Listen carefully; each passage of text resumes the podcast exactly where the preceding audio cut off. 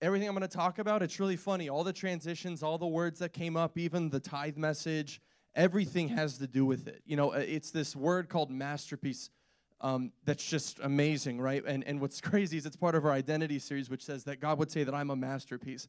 I don't know about you, but I don't necessarily think that about myself often, but the Word of God says it, and I promise you it's there. Let's go to Ephesians in you, 2, and we're going to read 10 verses. It's a big buildup. Ephesians chapter 2, 1 through 10.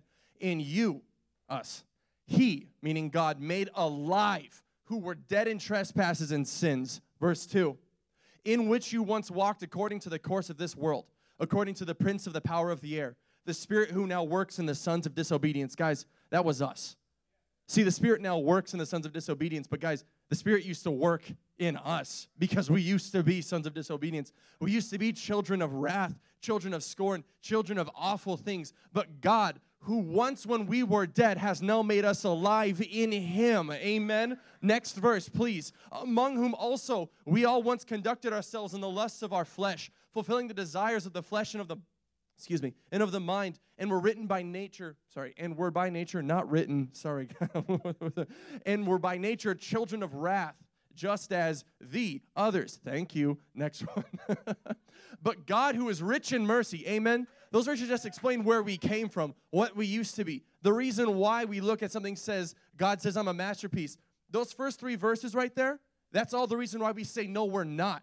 Verse 4, but God. And I love that. That is one of the most powerful statements ever, repeated across the entire Bible constantly. But God. If it were not for God, right? All these things were said. I said them too, but God then had a say. God then had an action, right? Who is rich in mercy because of his great love with which he loved us. Next verse. Even when we were dead in trespasses, made us alive together with Christ. By grace you have been saved and raised us up together and made us to sit together in the heavenly places in Christ Jesus. Can we pause there for a second? Hebrews chapter 12, I believe it is, talks about the reason why the children of Israel were cursed and could not go into the land. The first generation who came out of Egypt, why they could not go into the land until the second generation. And he said it was because they didn't cease from their own works and enter into his rest. Because the Bible says, for when you cease from your works and you rest in God, you begin to do the works of God. There are some works that we are meant to do, but we won't stop working in our own strength. We won't stop working in our old ways. We won't stop working in the ways of the world, guys. The ways of the world, guys, we were the sons of disobedience, the children of wrath. That spirit worked in us, but now God's spirit wants to work in us. But we have to rest in Him and move forward in His works. Next verse, please that in the ages to come, not just today, but eternity, that thing we live for, that thing that separates us from the world. I don't live for today. I live for a thousand years into the future. I live for beyond forever, beyond time when it all ceases, when I'm with God in a place where time has no concept. Yeah, Jesus, that there come, he might show the exceeding riches of his grace in his kindness toward us in Christ Jesus, that there's something beyond the grace he's already shown us that there's something beyond what we've already experienced. The love that has compelled us to come here on a Sunday morning, the love that has compelled us to meet our God daily, the love that has compelled us to give money that we worked hard for to people who we feel like in society says do not deserve it. But that grace has now compelled us to do greater. And God says there's something greater, something to be revealed in the ages to come. Next verse. For by grace you have been saved through faith, and that not of yourselves, it is the gift of God. Next verse not of works, lest anyone should boast. Next verse. For we are his workmanship, created in Christ Jesus for good works, which God prepared beforehand that we should walk in them. Can we please go to verse 10, but in the New Living Translation? For we are God's masterpiece. He has created us anew in Christ Jesus so we can do the good things He planned for us long ago. God has always had it be His purpose that we we would be made new in Christ Jesus through faith, right? By grace, through faith, no works. But then after that point, as we rest in Him, He says, Now the works I have placed before you, I have prepared beforehand for you, you will now do them. The point of the masterpiece is it has to do something. The masterpiece has a purpose. When the artist creates a masterpiece, it has a purpose. It is meant to bring tears. It is meant to help people in their life. It is meant to provide a service. When the artist or the blacksmith or the anything creates a masterpiece, it goes out into the land and it gains them renown. It brings them honor. It brings them fame and it changes the world. The masterpiece is not meant to sit down. I don't care if someone looks at the masterpiece and says, that's ugly. Picasso, I think, is an awful artist. Yet he created his masterpiece. It didn't matter what anyone said to him, it accomplished what he set it forth to accomplish. So someone may look at you and say, You're not good enough. But if God said, Yes, you are, who are they? Guys, who are they? Who are these people? They're lost just like us. Actually, we're not lost anymore, amen? They're back in the things we used to be in. We're better off than them. We're greater than them. And I hate to say this and sound prideful and sound arrogant, but guys, we have the power that rose Christ Jesus from the dead. Guys, our authority is greater than their authority. They may say something to us, but we are linked to God, seated in heavenly places with Christ Jesus. Who cares what they say? Guys, the masterpiece has a purpose. The masterpiece has a goal. It has a mission. It has value. Do we have a mission?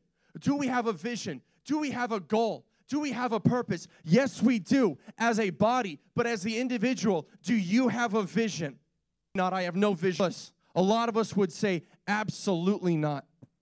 Absolutely not. I have no vision for my life.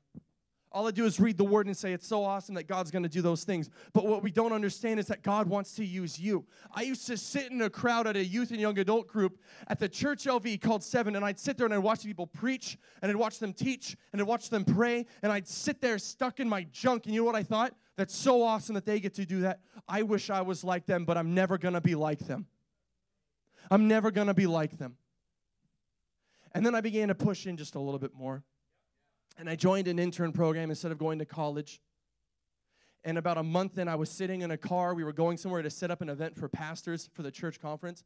And I just put my head against the glass, and all I thought of is, God, what am I doing? I'm wasting my time. I'm going thousands of dollars in debt. I'm losing. I'm wasting. Everything's awful. I didn't get an answer. A day later, I'm there. It's two o'clock in the morning, and I'm tearing the entire thing down so I can set up for church the next day. And I'm sitting there, and I'm feeling awful and someone comes out and says, Hey, I'm gonna get you steak and eggs. And I said, Wow, that sounds awesome. Yeah, I guess I'll go. If you know me, if you just give me food, I'll go with you wherever you want. And we're going there, and I'm sitting down, and I'm with Eric and Kristen Burr. If you guys know them, they're amazing people, poured into my life for years. And Kristen Burr's brother, Eric, which is funny because that's her husband's name. yeah, sorry. Anyways, whatever. Anyways, uh, so her brother Eric is just staring at me, and he looks mad at me, and he looks angry with me. And I'm sitting there like, this guy I tried to talk to him beforehand. He wouldn't talk to me. He was weird. He wouldn't shake my hand. I was like, what's up with this guy? Like, I'm bigger than him. Don't mess with me, dog. Like, and then afterwards, I'm walking out and I'm kind of just looking down at the ground, and he just walks up to me and goes, So what's your name? I'm like, Oh, hi, dude. What's up? Yeah, I'm Thomas. And he goes, Cool. He's like, What you do? I'm an intern at the church. Awesome. You know, I used to intern at the church too. Really? Yeah, now I'm a pastor. It's so awesome that you're on this path. I'm like, Okay, cool. And he starts asking me questions about ministry. He starts asking me questions about what I'm going to do. And you know what I kept telling him? I just don't see myself in ministry. Honestly, I, I pour and I pour and I pour and I just don't see it going anywhere. You know what he said? He's like, that's awesome. But you know what God says about you? And he began to prophesy over my life. The first time anyone ever prophesied over me. And he said, he said, you know what? God sees you out with the sheep right now. God sees you in the fold, but just like David, he's gonna make you a king and he's gonna use you and he's gonna make you a pastor and he's gonna teach you and he's not gonna make you just a basic, he's gonna make you a good pastor. And I sat there and I was like, oh my, are you this is me? This is me right there, and I move forward in that.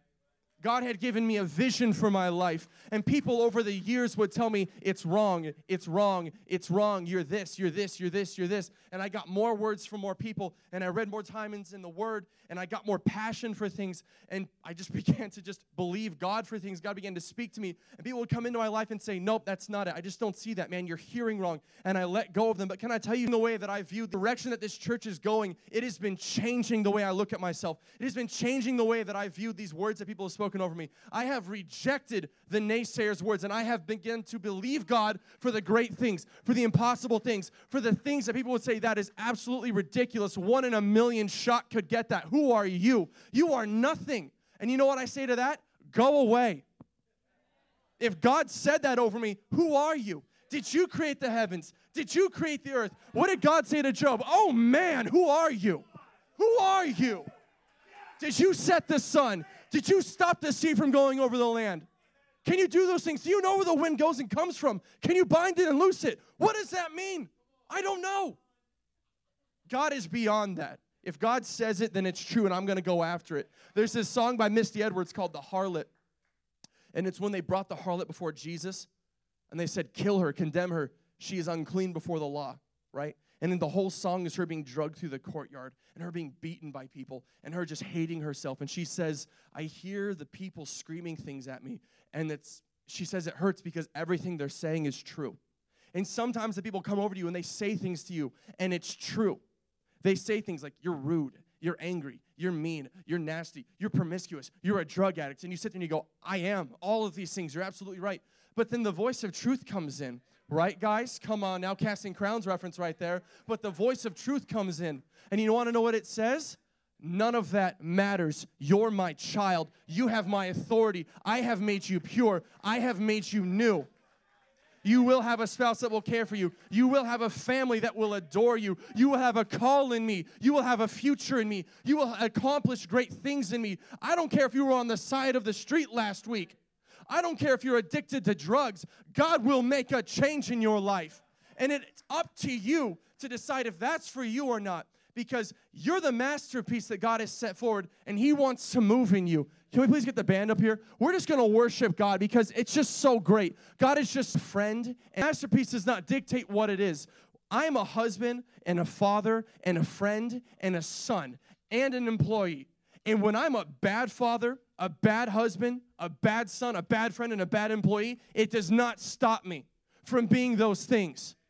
From being those things, I never stop being those things. Maybe, like what we talked about last week, you've been a bad friend to God, but you're still a friend to God. Amen. Maybe you've been a bad child to God, but you're still a child of God. Maybe you've been a bad masterpiece, but you're still a masterpiece. And there's still breath in your lungs, and there's still blood in your veins, and you still got a heartbeat. Amen. You still got a chance you still got a purpose.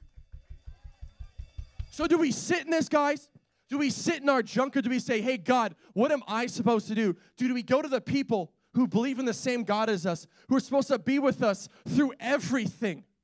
Do we go to them and say, What do you see in me? Do you see these things in me? Do you think God has a purpose for me? Do we go to our friends and family? Do we go to our God? Do we go to His Word? Do we go to the secret place? Yes, that's what we do, guys. That's what we do. Has God put a vision in your heart? Has God put a desire in your heart? The answer isn't, that's ridiculous, stop it. The answer is, how can I help you? How can I help you accomplish these goals? Me and Aaron had a talk a few months ago, me and Aaron Rosenberg, and I said, Bro, what do you want to do with your life? And you know what, what he said to me? He said, I love anime so much. And he said, I really want to be an animator. I really want to draw these characters. I really just want to get involved in that process. And you want to know what my response was? It wasn't, that's stupid. No one makes it big. What was my response, Aaron? It was, look into it. What does it take? Let's do it. Let's go after it. Hey guys, I'm not that great. I'm not trying to blow up myself or anything, but that's what we need. Enough of telling people that their dreams are stupid. Enough of telling people that the things God has put in their heart is stupid. If God put that in your heart, what makes it stupid? Is God's purpose stupid? No. Is God's future stupid? No. Is God's planning stupid? No, it's not. It's perfect and it's complete and it lacks nothing.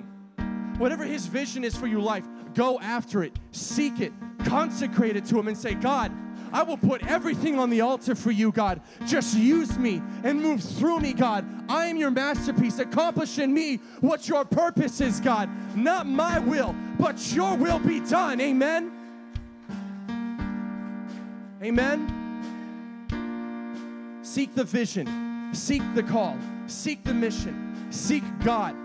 He'll give it to you. The only reason why this city is ridiculous to us is because we don't believe God can actually take it. But can I tell you something? God put a vision in my heart for this city.